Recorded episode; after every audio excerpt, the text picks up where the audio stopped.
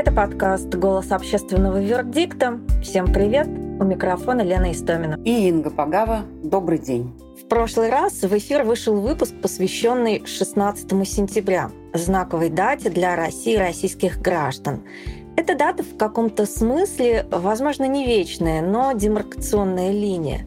Согласно резолюции Комитета министров Совета Европы, подавать жалобы в ЕСПЧ против России можно было по нарушениям, которые произошли до 16 сентября 2022 года. И вот месяц назад мы записали выпуск с участием Елены Першаковой, руководителем практики по свободам – с Еленой Юрьевной говорили о том, что значит эта дата для российских граждан, и говорили на самом деле о многом другом, о резолюции Комитета министров, российском летнем законопроекте и так далее, и так далее.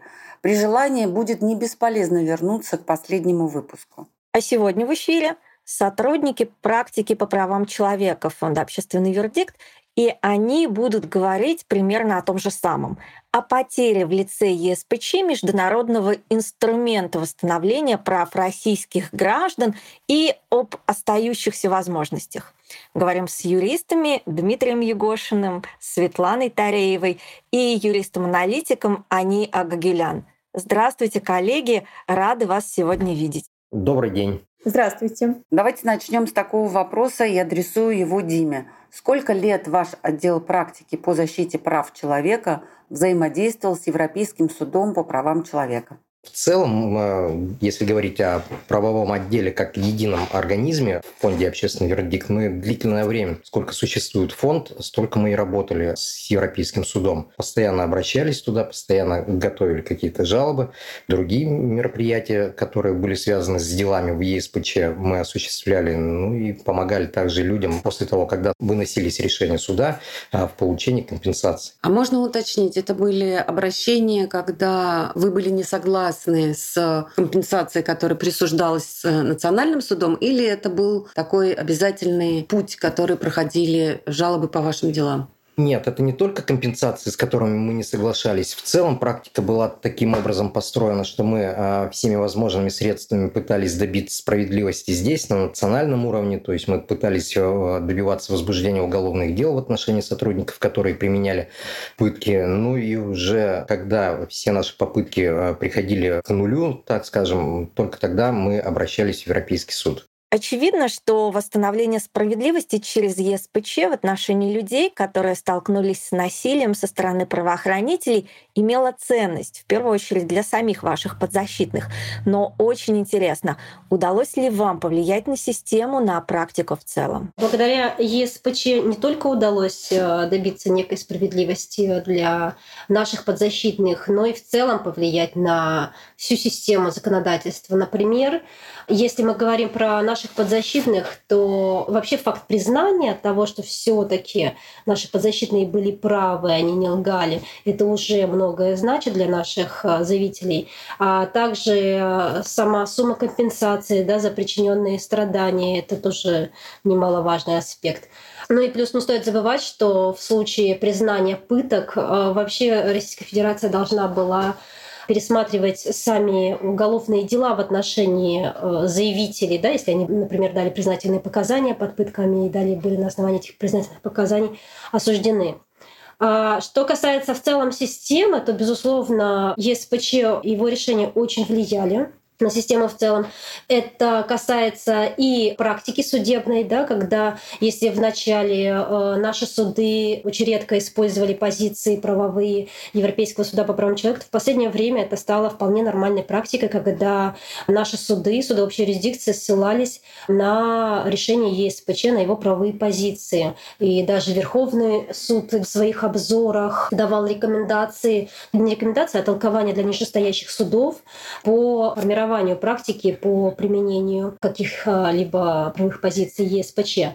А что касается законодательства, то, например, такие статьи и такие вообще механизмы, как нарушение права на разумный срок судопроизводства, право на компенсацию ненадлежащих условий содержания. Это все появилось благодаря как раз-таки правовой практике позиции Европейского суда по правам человека, установленным многочисленных нарушений э, Российской Федерации прав человека, да, статья 6 и статья 3 Конвенции. Поэтому, безусловно, ЕСПЧ ранее оказывал огромное влияние на наше законодательство, на нашу судебную практику в Российской Федерации. И это был эффективным механизмом э, защиты прав человека. А вы могли бы привести здесь какую-то статистику? Сколько жалоб было подано за время, о котором мы сейчас рассуждаем? Сколько из них успел суд рассмотреть? И какие были вынесены решения, на ваш взгляд, удовлетворительные? Могу сказать, что ну, около 100 жалоб, там 95-100 жалоб именно по отделу прав имелось э, в Европейском суде, которые были как раз-таки направлены юристами Фонда «Общественный вердикт». Из них на сегодняшний момент было принято решение примерно 33 решения. И это касается только отдела прав, касается пыток, э, там, незаконного задержания. 33 решения имеются Европейского суда по правам человека, которые были им приняты в результате поданных жалоб э, юристами фонда «Общественный вердикт». Ну, примерно из этих 33, ну, абсолютное большинство, ну, может, 30 решений — это э, как раз-таки решения в пользу заявителей. То есть ну, достаточно при... много, да? Ну, конечно, да, да, абсолютно большинство. А что произойдет с остальными? То есть ты сказала... На что... сегодняшний момент вот 33 э, решения имеется, 95 э, вообще жалоб находится в Европейском суде по правам человека, по ним 33 принято уже решение. Но остальные мы ждем, какое решение примет Европейский суд по правам человека в текущей ситуации. Что будет дальше, это никому сейчас неизвестно.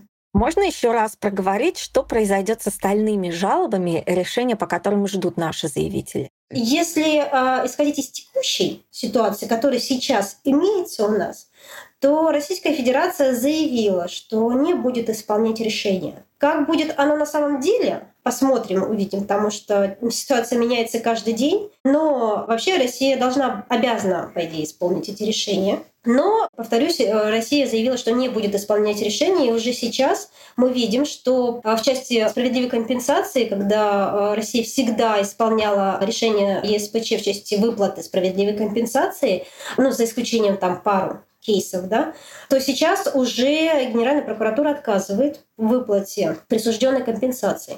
Уже были случаи, да. когда прокуратура отказывала. Да, ну то есть это уже вот сейчас решение принято уже после 15 марта 2022 года. Заявители направляют заявление в Генеральную прокуратуру с просьбой исполнить решение ЕСПЧ Генеральная прокуратура отказывает. Дает официальный отказ. Да, так как решение да. было принято после 15 марта. А поделитесь, пожалуйста, с нами примерами каких-то значимых, знаковых дел, которыми вы можете гордиться. Есть дела, где фонд участвовал, не конкретно подавал жалобу, но участвовал. Это Щиборч против России, это Ананьев против России. Про эти дела а, более расскажет они, потому что она прямо исследовала эти э, решения и занималась. Какие важные решения, на мой взгляд, где фонд, юристы фонда участвовали и в подаче жалобы, и в, в дальнейшем ведении дела в Европейском суде по правам человека.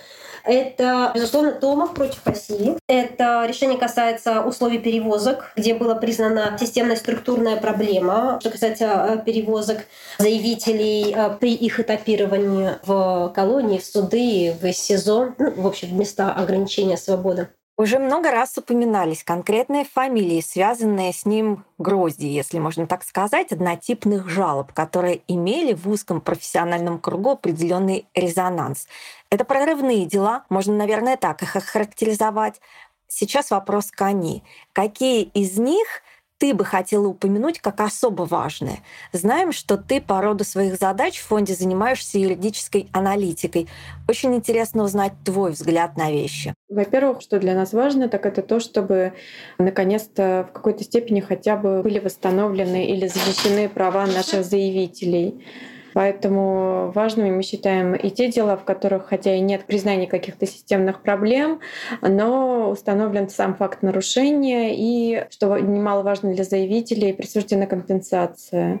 Можно вспомнить дела по Панченко и Федорову, в которых по заявителям признаны пытки, и назначена была компенсация в размере, по-моему, 39 тысяч евро.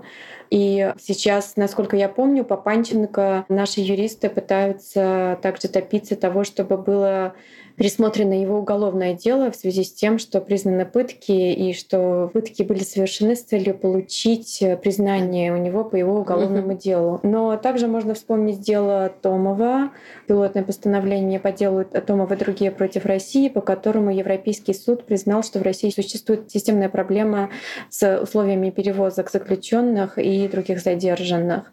В связи с этим постановлением в России начались какие-то работы по улучшению условий перевозок, то есть меняются автозаки и так далее. Это делается все медленно, но, насколько я могу судить, намного быстрее, чем делалось с исполнением постановления по Ананеву и другие против России, которое касается признания системной проблемы по условиям содержания в колониях и в СИЗО, ну и в других местах лишения mm-hmm. свободы. Mm-hmm. Так вот, по Томову мы, ну и не только по Томову, и по Ананеву тоже, это прекрасное постановление, по которому Европейский суд суд э, фактически установил алгоритм, как искать нарушение или как установить, было ли нарушение или нет в конкретном случае угу. перевозок.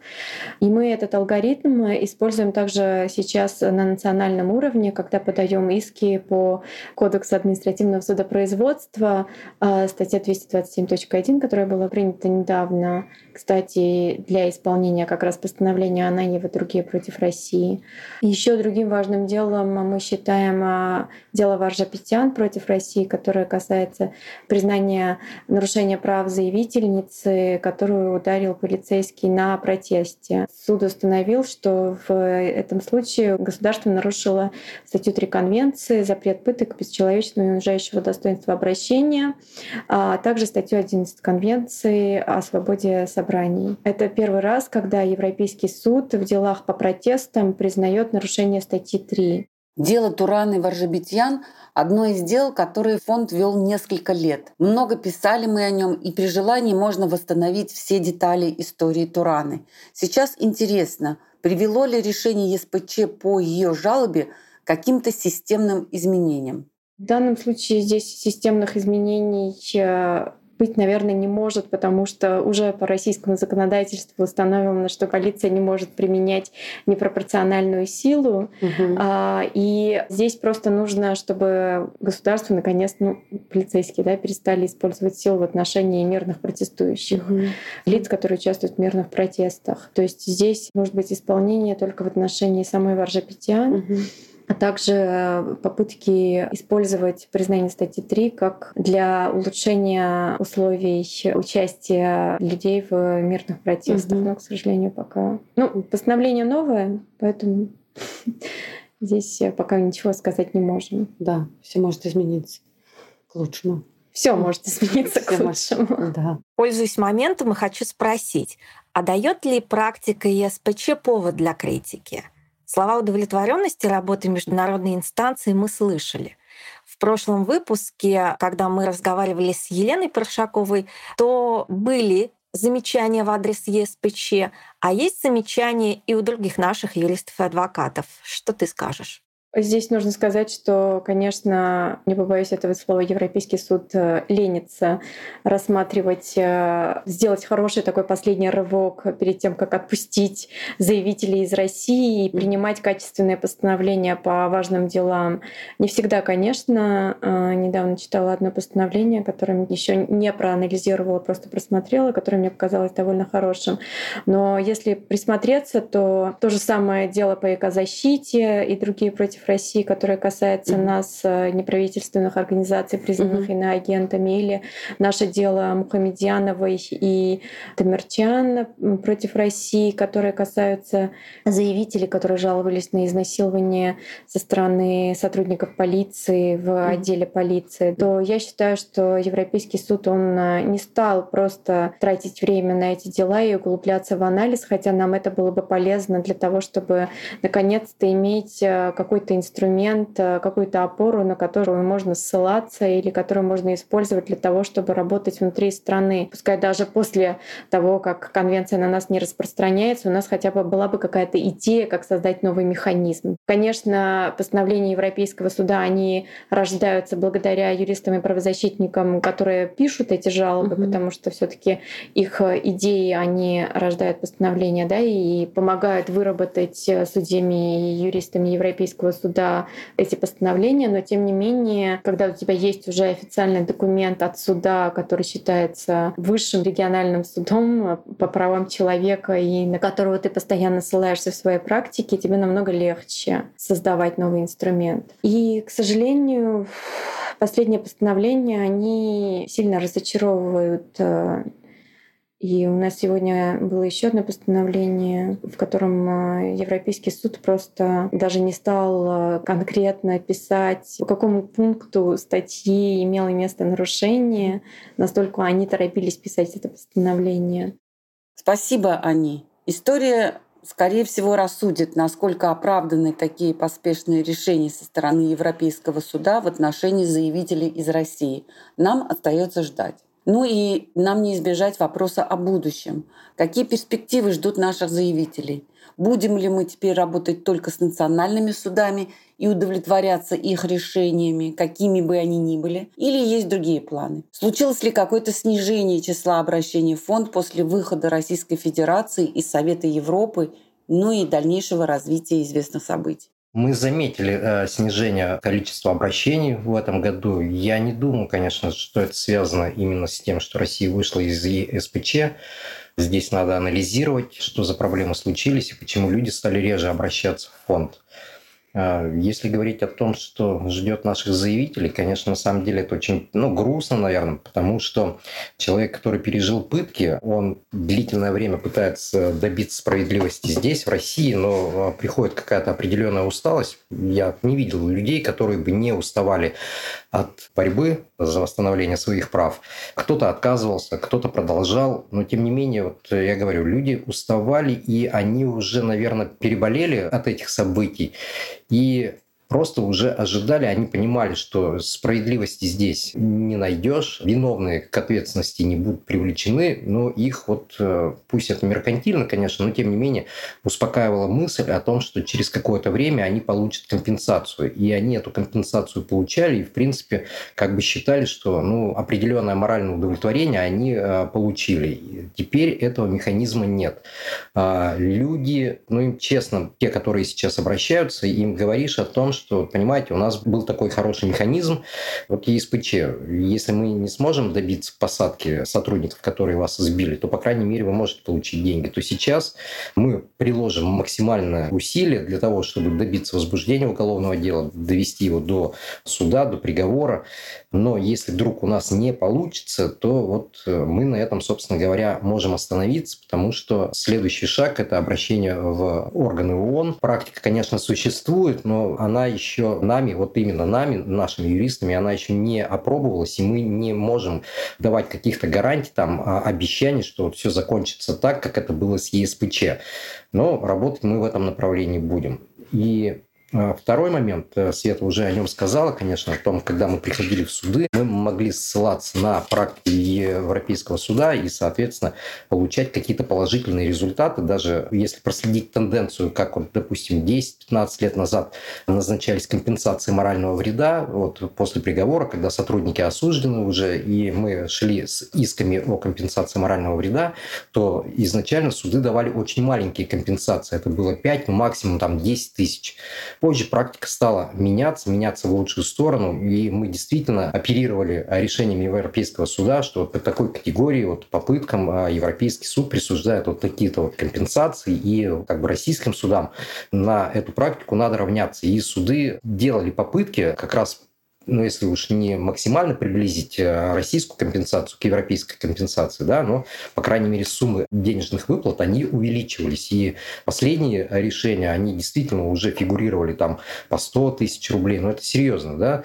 То есть человек, опять же, получал какое-то определенное моральное удовлетворение, а, ну, некую, условно говоря, подачку от государства, ну, тебя избили, ну, вот, вот на, и вот, кост тебе, и дальше э, будь уже спокоен то, я говорю, последние решения, они действительно были соразмерными тем страданиям, которые люди понесли. Думаю, что будет дальше, конечно, это, да, действительно немножко грустно. Я бы хотела здесь отметить кое-что. Когда заявители обращались в ЕСПЧ, да, когда здесь они находили никакой защиты от э, преступления, которое было совершено в отношении них, и они не с целью получения справедливой компенсации, да, это приятный бонус, справедливая компенсация, ну и необходимый бонус, да, компенсация за перенесенные страдания.